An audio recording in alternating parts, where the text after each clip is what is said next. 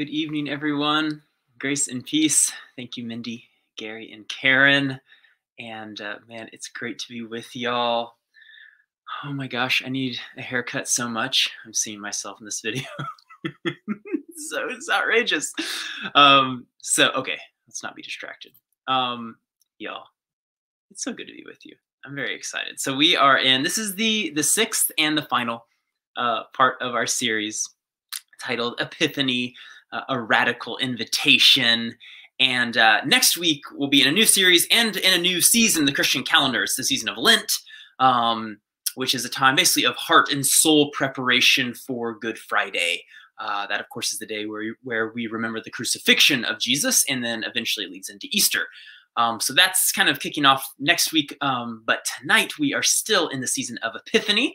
And so the title of my message uh, is How to Stay Warm. Okay, that's a lie. It is not. It's called called the Transfiguration. That's it. I guess probably Scott was putting it up. So you already you already knew that. Um, It is, as Karen has mentioned, others have mentioned, oh my gosh, y'all, it's so cold in Texas. It's ridiculous. What? This is why we all moved here, to like avoid this. And tomorrow, I think it's a low of one. Just so wrong. So, okay. So not how to stay warm. Called to Transfiguration. Uh, and so we have two texts uh, from Scripture tonight. The first is from Mark chapter nine, verses two through eight. Uh, and then the second is First John three, one through two. And Um, our very own Cody Jacobs is going to um, do those scripture readings. So Sarah will also, um, uh, she'll post those in the comments, uh, just, just to make sure you can uh, track and follow along. So Cody, take it away. Good evening, table family. My name is Cody, and I'll be reading you two scriptures on tonight. The first one is Mark chapter nine, verses two through eight, and it reads, "After six days, Jesus took Peter, James, and John with him and led them up a high mountain where they were all alone. There he was, transfigured before them. His clothes became dazzling white, whiter than anyone in the world could bleach them. And there appeared before them the Elijah and Moses, who were talking with Jesus. Peter said to Jesus, 'Rabbi, it is good for us to be here. Let us put up three shelters, one for you, one for Moses, and one for Elijah.' He did not know what to say. They were so frightened. Then a cloud appeared and covered them, and a voice came from the cloud, 'This is my son, whom I love. Listen to him.' Suddenly, when they looked around, they no longer saw anyone with them except Jesus." The second verse is First John chapter three, verse twenty, and it reads, "If our hearts condemn us, we know that God is greater than our hearts, and he knows everything." Thank you. Thank you, Cody. So uh, I want to begin by going back to um, Mark chapter nine.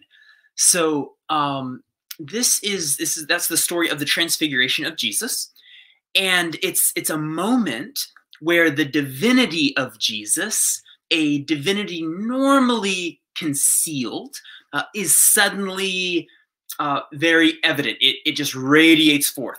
So in a different telling of this exact same story in the Gospel of Matthew, um, he adds the additional detail that Jesus' face, it actually shone like the sun.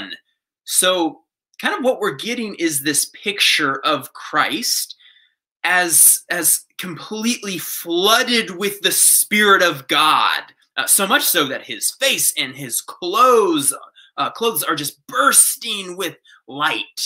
Now, what I want to point out here is that this is not a light from outside of Jesus shining down upon him. It is not an external glory, an external um, beauty shining on him like a spotlight or something. Um, that would not be a transfiguration. Transfiguration is when the glory within Uh, a, a person is suddenly revealed. So transfiguration, it's an unveiling. I want to give you this definition. Transfiguration is where the glory of God hidden inside suddenly manifests outside. So it's a move from the internal to the external. Uh, so what Mark nine is describing is an absolutely extraordinary transfiguration experience. Uh, because here's the truth. The truth is that Jesus was always radiant. Jesus was always a profoundly uh, spiritual being, the, the Son of God. Uh, like, yes, he was flesh, but he was also divine, right? So, so he was always bursting with the glory and the beauty of God. That was always already his identity. But suddenly the disciples, by the grace of God, had a moment where the scales fell from their eyes, so to speak. And suddenly they saw Jesus as the Father sees Jesus. In other words, they were privileged to see the deep truth of who Jesus always was.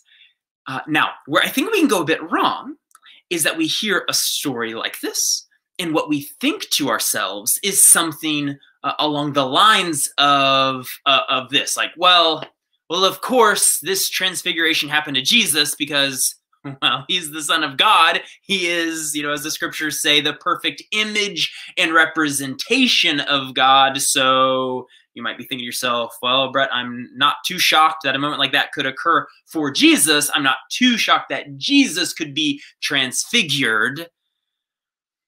But when we hear that story, what we don't think to ourselves is, uh, that is my future. That is my calling. That, that is the deeper reality within myself and all created things. Not to be clear that we are like literally the Son of God, or um, that we are literally God. But I mean, all the language of the New Testament is that God is within us. That, that we ourselves um, are, you might say, shining with divinity, um, that, that we are dripping with God's spirit, and that, and that my calling and your calling is to step into that more and more and more every day, that I am called to be radiant with the love of God, where when people interact with me, they walk away and say to themselves, I, I haven't felt that close to God in a long time. That's our future. That's our calling. Uh, but we don't, we don't tend to think like that, do we? But if you reflect on it, I, I think we actually um, have glimpses, just little inklings of transfiguration. In other words, um, little moments where the glory of someone or something of, of creation, it kind of bursts forth. It like radiates out. And I think we actually have this on a somewhat consistent um, basis, these kinds of experiences. Like, have you ever been um, looking at someone? Normally it's someone you know well, perhaps your child or a spouse or a friend, and you're you're looking at them, and suddenly you realize that for months and maybe years, you have not really been seeing them. Like, you haven't been seeing uh, the glory within them. I mean, like, perhaps when you first met them, there was something about them that was beyond description. But with the passing of time, that way of seeing them, it, it started to fade. But suddenly, you're sitting across, like, the room, and perhaps the light from the window is falling across their face just so, or maybe they don't even realize anyone's looking at them, and so they're they're just perfectly natural, perfectly themselves, and suddenly it's like your eyes open wide because they look both beautiful and strange to you. You're like, wait, what? When, when did they change? It's as though there is a glory in them that has been hidden from your gaze, but suddenly you see them. Or perhaps you've had uh, this experience in nature. I mean, it can be very much the same thing. The, the dew on a blade of grass, the deep purple of a flower, the quiet of a forest, or as we've experienced the, the last twenty-four hours, the peace of snow falling. And, and you, maybe you've walked by that grass or that flower or in that forest, or you've seen snow like a thousand times, but suddenly you see it. Like, you really see it, and it is shining. Not not necessarily literally, like, oh my gosh, it's so bright, but but in the sense of, like, somehow its being, its essence, its God connectedness just jumps out at you. Have you ever had this experience? Man, I wish I was in person so I could see your faces, because I'm I'm pretty convinced people have these kinds of, you know, spiritual encounters where it's like things you see suddenly um, more deeply into someone or something. It's this moment of transfiguration where where the thing is shining forth. God is um, almost like smiling at you through the, the person, place, or thing. Um, and by the way, artists have a gift for having these types of experiences and then translating them into great art, great poetry, painting, music, you know, et cetera. It's, it's the transcendent. It's the moment where heaven uh, touches earth, the moment where we get a glimpse, just a glimpse of transfiguration.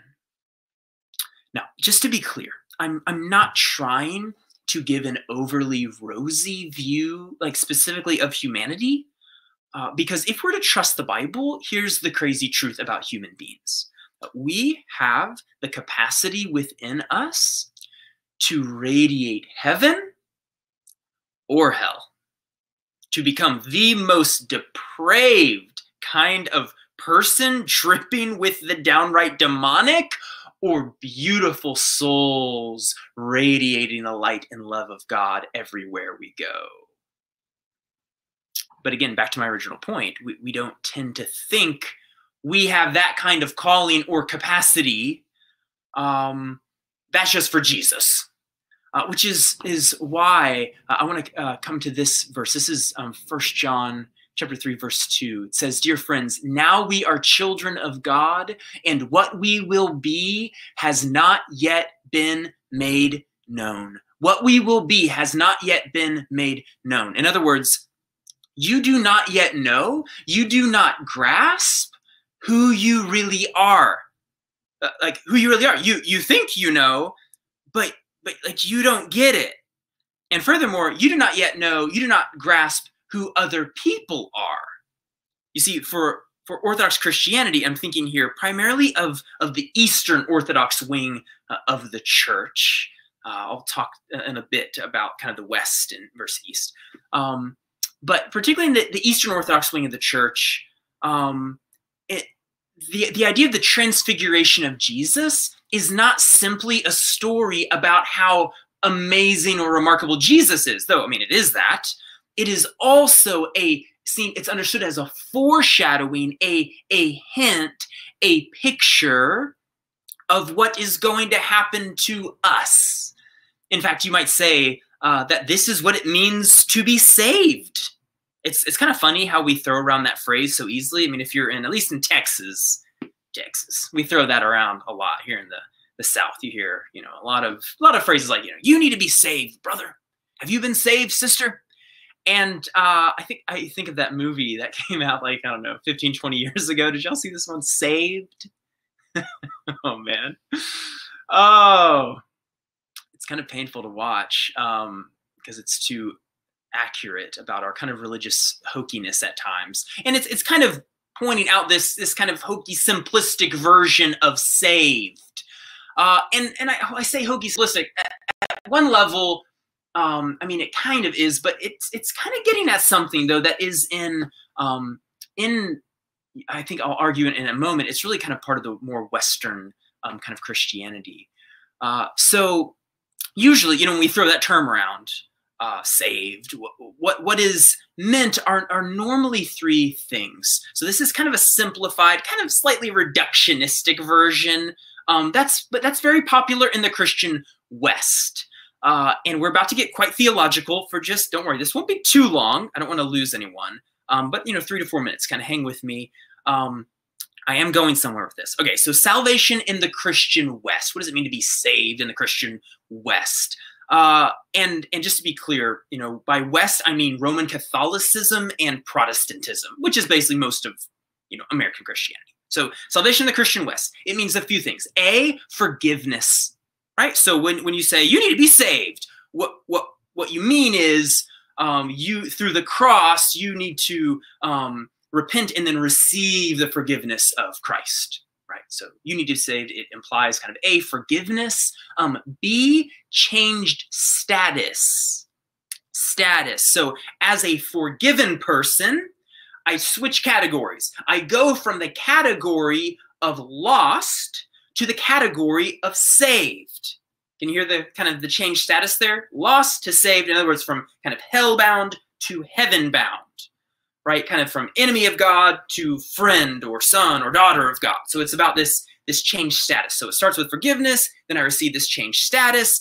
Uh, and then we kind of go into point C would be something like maybe moral betterment. Like now I am saved, so um, I will, you know, I'll try to live better because, you know, I'm so, I'm so thankful to, to Christ. Um, and, and of course something here is kind of missing. And, and I, I, we might think of it like this. So again, in the Christian West, um, the focus is on really that point B, that change status. That's kind of the linchpin. That's like where, you know, everything's happening, because to be saved meant, you know, yes, you were forgiven and that when you died, you knew where you were going. And then in the meantime, uh, you were kind of going to stay away from the dancing and the drugging and the drinking, and you're going to comb your hair and go to church on Sundays, right? Because you, you were once lost, now you have been found. You were an enemy, now you're a friend. So like, this is kind of what it means. So that's kind of popularly, you know, what it has meant to be saved. Um, now, theologians in, in the West, they would say, well, it's about more than this. It's like a deeper sanctification and things. But, uh, you know, often though, this is kind of how it got boiled down. Like, you know, the most important person or question you could ask a person was, you know, if you die tonight, do you know that you know that you know you would go to heaven, right? That's the emphasis. That's change status. That's that's where it kind of um, all boiled down to. All right. So the, it, wh wh where I um, basically, I think the Christian East is much more helpful here. Um, Eastern Orthodoxy is, is I think, quite helpful. So in the Christian East, Um, this is salvation. So A, forgiveness, that's still a big part of it, right? Through cross and resurrection, um, I am forgiven and reconciled to the Father. Yep, that's for sure true. Um, but then B, this is where it's a little bit different, um, changed substance. Substance. So the emphasis isn't so much on status. Instead, when I say substance, I'm talking about the us, like who we are, our essence. So the idea really is that the Spirit of God transforms and recreates our physical, spiritual um, substance or, or essence, the, the core of who we are. It's, it's a deep, profound transformation of the body, soul, mind, like the whole person. And this, by the way, is where spiritual disciplines come in. Right. And, and so we engage not because we want to like change ourselves by like trying real hard, rather spiritual disciplines. Like I'm thinking, you know, prayer, scripture reading, fasting, silence, journaling, you know, all the things. Um, these are ways that we become more open and aware of this work of the Spirit that God is always already trying to do in us. But it's a deep, deep change. It's not just about status. It's like, well, yay, now I'm saved. Like it's, it's this substantive change, and it's very participatory in, in the sense of, I mean, it's grace in the sense that it takes God's initiation. It's God kind of um, uh, being the energy behind it, but we have to say yes, right? He doesn't like force it on us. Uh, we have to join in with it. Okay. So I realize that perhaps I've lost some of you. So let me kind of sum this up by, by putting it this way. So in, in, Um, I think what I'm naming with this substance thing is that I am called to more than forgiveness. You and I, we are called to more than getting my life right. I'm called to more even than taking up my cross in the sense of a life of sacrificial love and service. I'm not saying you're called less than that or, you know, forget that cross stuff. That's not what I'm saying. I'm saying more. That's a step in the path. So I'm called to more than forgiveness, more than getting my life right, even more than taking up my cross. I am ultimately called to transfiguration, the place where every cell of my body radiates the divine life. Can I get an amen? Right? And, and make no mistake about it. Um, that's a high calling. And and honestly, this is where bumper sticker theology, oh, oh, oh, oh it tends to fall, you know, pretty painfully short. Here's a, this is a classic one. I think um, this has been around for a while. Maybe you've seen this one. Um, Christians aren't perfect, just forgiven. Have you seen that bumper sticker? Christians aren't perfect, just forgiven.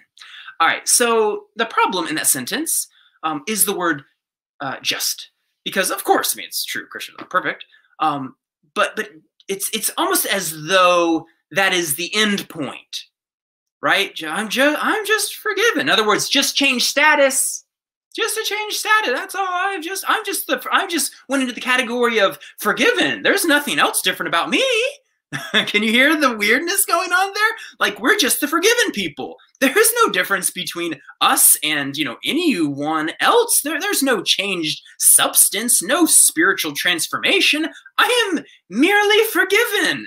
So the bumper sticker seems to imply, don't get your hopes up that I'll be driving differently than anyone else. I'll be just as rude, angry, embittered. Um, I mean, it seems to me that's sort of the, the pitiful essence of that bumper sticker. Uh, so the problem there is, uh, I mean, basically it would be the, the problem's the Bible. Um, the, the Apostle Paul and other New Testament writers, they would want to say much more than, uh, I'm not perfect, just forgiven. So here's Paul, this is Second Corinthians three eighteen.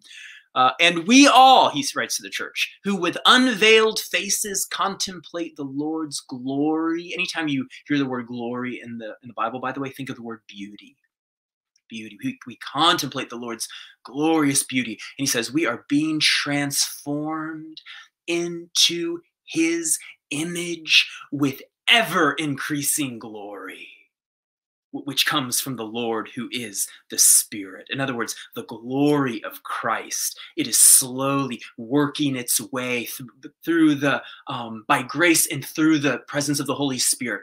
It's his glory is becoming my glory, your glory. Or again, in the same letter of Second Corinthians, but chapter five, verse seventeen, he says, therefore, if anyone is in Christ, he, or implied there is she, is a new creation. The old has passed away. Behold, the new has come. Can you hear the changed substance there? Not just status. Here's uh, Ephesians three, seventeen through nineteen. He says that you, church, you being rooted and grounded in love, may you have the strength to comprehend with all the saints what is the breadth and the length and the height and depth, and to know the love of Christ that surpasses knowledge, that you, here it is, that you may be filled with all the fullness of God. Okay, so I'll be honest. This probably means uh, many of us have been praying poorly. I don't know about you, but I often find myself praying, you know, things like this. Lord, um, you know, help me to have a good day and uh, help my kids to be good and stuff. Uh, which is, I mean, that's okay. Oh, you know, it's not that's not a bad prayer. But when was the last time you or I prayed, today, Lord, may I be filled with the fullness of your divine life. May the transfiguration that happened in Jesus, may it begin to happen in me. Like, what? Whoa. Okay, or finally, here's a, a passage. This is Second Peter, uh, chapter one, verses three through four. His divine power has given us everything we need for a godly life through our knowledge of him who called us by his own glory, there's that word again, and goodness. Through these, he has given us his very great and precious promises so that through them you may participate in the divine nature. Participate in the divine nature. What, what is that talking about? I mean, it's transfiguration. It's it's new creation. It's it's what is known in Christian theology as as theosis. You are called to participate, to become immersed in the divine life. Uh, in fact, the early church fathers, they just came out and called it divinization, like basically becoming um, God-ized, divinized. Um, now, to be clear, they didn't mean it in the sense that you or I were like, yes, we will become God. Right? Okay, obviously not. Um, but it's it's in the sense that our life, your life, my life, so thoroughly um, fuses with God's life through the Holy Spirit that it's hard to tell where you end and God begins. Now, you might say, okay, so do you mean like in heaven? Like, when when I die, then I will be transfigured. Then I will experience this union, oneness with God and Christ. But in the meantime, I'm not perfect, just forgiven. um, you, you know, yes and no. I mean, yes, in the sense of um, First John three, right? You do not yet know what you will be. In this life, we we see through a glass darkly, Paul says. In this life, we are veiled. Our glory, and really all of creation's glory, is like Christ when he was on earth. It's it's sort of hidden. You might even use language like fallen, um, right? So um, so so yes, in that sense, but no, in the sense that like, well, all this stuff Brett's been talking about, that's for heaven. Uh, no, no, that that's where you'd misunderstand. Instead, the idea is that this process of union with God, while it will not find its end point until the next life, it begins in this one. It begins today. Now, uh, I have no idea how all of this is hitting you, um, but perhaps you're thinking like, oh my gosh, um, this is just a lot. I don't, I don't even know like where to begin. Like, Brett, what? What do I do? How, how do I inch towards transfiguration, towards this ongoing experience of the presence of God? That seems like a very tall task.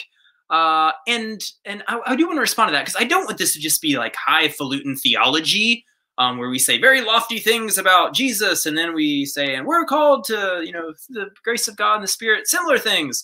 Um, I don't want to just stay there, kind of, you know, ten thousand feet in the air, because I actually believe it is the most practical thing in the world. That transfiguration, it is literally about how you relate to um, the people in your household, which you're going to get a lot of time with over the next um, few days, if you're in Texas.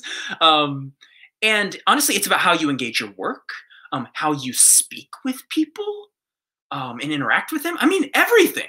So, so in closing, let me give you kind of a framework for this transfiguration process. I love how the Christian writer uh, Cynthia Bourgeault, she put it like this. She said, the recipe for spiritual transformation is basically the same all over. Surrender, attention, compassion. That's a beautiful summary. Surrender, attention, compassion. Uh, let me give you just, just a little bit on each of these. So surrender, what does that What does that mean? Um, there must be a sense in which, if we want to start down the road of really um, being connected to God and entering into this transfiguration process, there must be a sense in which we begin to say, um, not my will, Lord, not my genius, ego-driven plans. Lord, your will in every moment, your will, God. Play through me, move through me, fill me with your Spirit, guide me. Um, it, it's a saying no to my ego and a yes to you. I mean, I think of, of Jesus, who said, I, I don't say anything except what I hear the Father saying. I don't do anything except what I what I um, hear the Father or see the Father doing, right? That's, that's surrender. So we start there, surrender. Uh, second, attention. Another word here uh, might be awareness. So much of our life is spent on autopilot, isn't it? I mean, like the way some spiritual writers put it is they say we aren't awake, so to speak. We, we aren't aware. So we've got to start paying attention. We've got to start entering into awareness. Start um, start watching yourself, paying attention, tuning into yourself. What what are you thinking right now? What are you what are you um, feeling? Right? Every, everything you do, be aware. God awareness begins with self-awareness, because th- what happens is you become aware that the source of your true self is, is God, right? It's, you are in God, you are in Christ. Uh, and so what happens is you'll begin to tune more and more and more into the fact that God is present always. God is present. There is nowhere you can go uh, that God is not already there, right? So it's attention, it's, it's awareness of God's presence. Third, compassion. Uh, this is the idea of great love. Great love. Um, which, by the way, is always the answer. I heard a, a teacher giving a lecture recently, and he said, the answer is always great love. No matter what you ask, the answer is always great love. It's sort of like uh, in Sunday school, if you had this experience growing up, um, the answer is always Jesus. If the teacher asks a question in Sunday school and you say, Jesus, you're nearly always correct. And in a similar way, in whatever situation um, you're facing, the answer is almost always great love. Like, I mean, whatever it is, you, you say like, oh, my spouse and I, we were just at the end of our rope. I, I don't even, I don't even know how to relate to him. I don't even know how to relate to her anymore. Great love. Great love. Uh, or you say, my kids, like, oh, my kids are just driving me bananas. How, how do I parent wild banshees? Great love. Great love. You say, my boss is the worst. How, how do I interact with him or her? Like, I don't know what to do. Great love. It feels like my life just, it just has no meaning. Like when I wake up in the morning, what, what should I do with myself? Great love. Great love. Surrender, attention, compassion. This is what it means to be saved. It's more than forgiveness. It's more than get your life right. It's more than take up your cross. It is a call to transfiguration, where every cell of your body radiates the divine life. That's our calling. Let me pray for us. Lord Jesus, we want to know you. We want to enter into your presence. God, we want every cell of our body to radiate your life. So God, would you do that deep, deep work in us? We say yes to it. And God, we want to do our part. We want to join in. God, so help us to be faithful, to surrender, faithful to attention, faithful to compassion. And may you overtake us. May your spirit fill us.